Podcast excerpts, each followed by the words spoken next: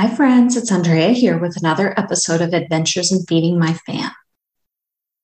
Meal prep and food photos and inspiration can be found all over the internet, but so often these posts promote a rigid, restrictive way of eating that remind me of dieting. Moving toward a non diet approach to eating doesn't mean that there can't be any structure around meals and eating, but there's a way to do it that is friendly and flexible and allows you to listen to your body as well. And today I'll list some of the ways that we can do that. Adventures in Feeding My Fam is a weekly podcast discussing the challenges and fun around feeding your family healthy meals. I'm Andrea Heyman, and I've been a registered dietitian for over 25 years, so I know the importance of good nutrition. But I'm also a mom of three, so I understand the challenges and humor that comes along with trying to make this happen. In this podcast, I'll share my tips, tricks, and menus, but I'll also share the stories and food prep failures that come along the way too. Interview guests will discuss family food traditions, how to strengthen bonds around the family table, as well as their favorite family recipes. There isn't one right way to feed your family, but there are countless stories, and you can take bits and pieces and learn from all of them. Diet culture is so ingrained in us that many believe that if they stopped following a strict diet or diet plan, that they will eat everything and gain a bunch of weight. Women come to me all the time struggling with this idea. And really, it can be a terrifying thought for many. And it's often where a flexible meal plan, having that meal plan can actually bridge the gap between dieting, strict dieting, and finally having that food freedom where we can use meal planning as a tool to save time and make balanced meals. Some components of a diet based meal plan include a really restrictive meal plan that only allows certain foods and obviously doesn't allow other foods. They can be formulaic or created by someone else, sort of like a cookie cutter approach, not taking into account your needs, preferences, or your family's needs or preferences. A diet based meal plan definitely oftentimes follows a calorie allotment or specifies the portion sizes that you are quote unquote allowed to have, which obviously takes away from your intuition and understanding your body's cues and all of that. A diet based meal plan makes you feel like you have to eat all the foods on the meal plan or else you're a failure. And it makes you feel like you cannot stray from the meal plan at any point during the week. On the other hand, components of a non diet meal plan are very flexible. There's no strict food rules. There's no foods that you can or can't have, or meals that you can't have in that meal plan. And they're instead really used as a tool to save time and add convenience to your household. They're used nicely to get other family members, particularly your kids, involved in meal planning. And there's no preset portion sizes that are dictated in order to allow you to listen to your body's cues and understand when you're hungry and when you're full. So, here are some tips to rethink the way you are meal planning. First, try to think about how your meals fit into your lifestyle. Think about your schedule. It helps you get clarity on your goals and expectations and how meal planning can actually help you as a tool, as opposed to you feeling like you have to fit into the meal plan. It also helps you see how you can make that sustainable behavior change. So think about your schedule.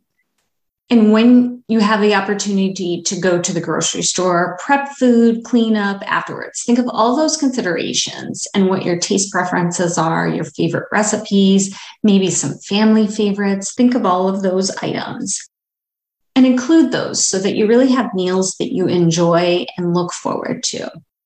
Think of the act of non diet meal planning as an act of self care, which can reduce stress and chaos in the kitchen at mealtime. So, meal planning differs week by week depending on what's going on. For busier weeks where I still have some time to cook, I like to plan three or four really satisfying meals that take under 30 minutes that I can prepare. And obviously, when I'm planning them, I'm considering that, you know, they include a variety of food groups. I cook enough to have some leftovers. I call those planned overs so that I can eat them for lunch for the next day or maybe as another dinner later in the week. So, only planning for a few meals on those really busy weeks allows for the flexibility for me to pick up carryout or try a new restaurant or pick up something or use one of my fallback really quick meals that often use frozen options that I've got on stock. So, those meal planning techniques that promote cutting up tons of fruits and vegetables and putting them in Tupperware containers at the beginning of the week really has never been my jam. And it just felt so prescriptive and set in stone. But I do keep things on hand that I know that I can mix and match to make a really good, satisfying meal. So, like grains or greens, veggies that I love, frozen veggies, fruits, protein options, um, so that I can always whip up something in a pinch. And obviously, the prepared section of the grocery store and the frozen section will also have great options that you can use that don't take a lot of time and you can be a little bit more spontaneous with. If you're new to non diet meal planning, try only doing it for a short block of time. Like one week can be a good starting point, but you might have to go to the grocery store more or less and need to adjust accordingly. So sometimes if you just plan for like three to five versions of a meal in one week, and create like a meal cycle that way. Eventually, you'll end up with several different weeks of a meal plan, and you can just kind of cycle through those. I also recommend taking advantage of freezer space if you have it available. And like I said before, the prepared foods, also those that freeze well. So basically, the ultimate point is that we want to have a meal plan that works for us instead of the meal plan sort of dictating what we're supposed to do and how we make the choices.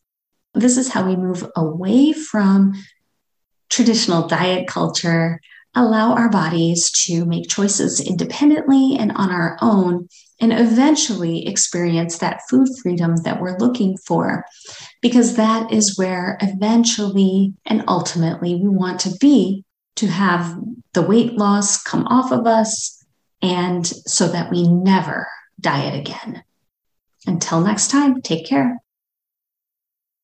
Can you believe we're approaching one year of a podcast? I can hardly believe it. I'm amazed at how much the podcast has grown over this past year. And I really love hearing all the wonderful feedback I receive from all of you. I literally read every review and every comment that is left for me. If you haven't submitted a review, I'd really appreciate if you would. If you're willing to, then I will send you a bonus mindful eating meditation. Simply go to iTunes, complete the review, and write your comments. But before you submit it, take a screenshot of the review and do one of two things either email it to me at adventures in feeding my fam at gmail.com or post it to your stories on Instagram and tag me. Once you do that, then I will get your information so I can send you that bonus mindful eating meditation so that you can work through those long standing ties to food and really begin to get to the crux of anything that's been holding you back over the time.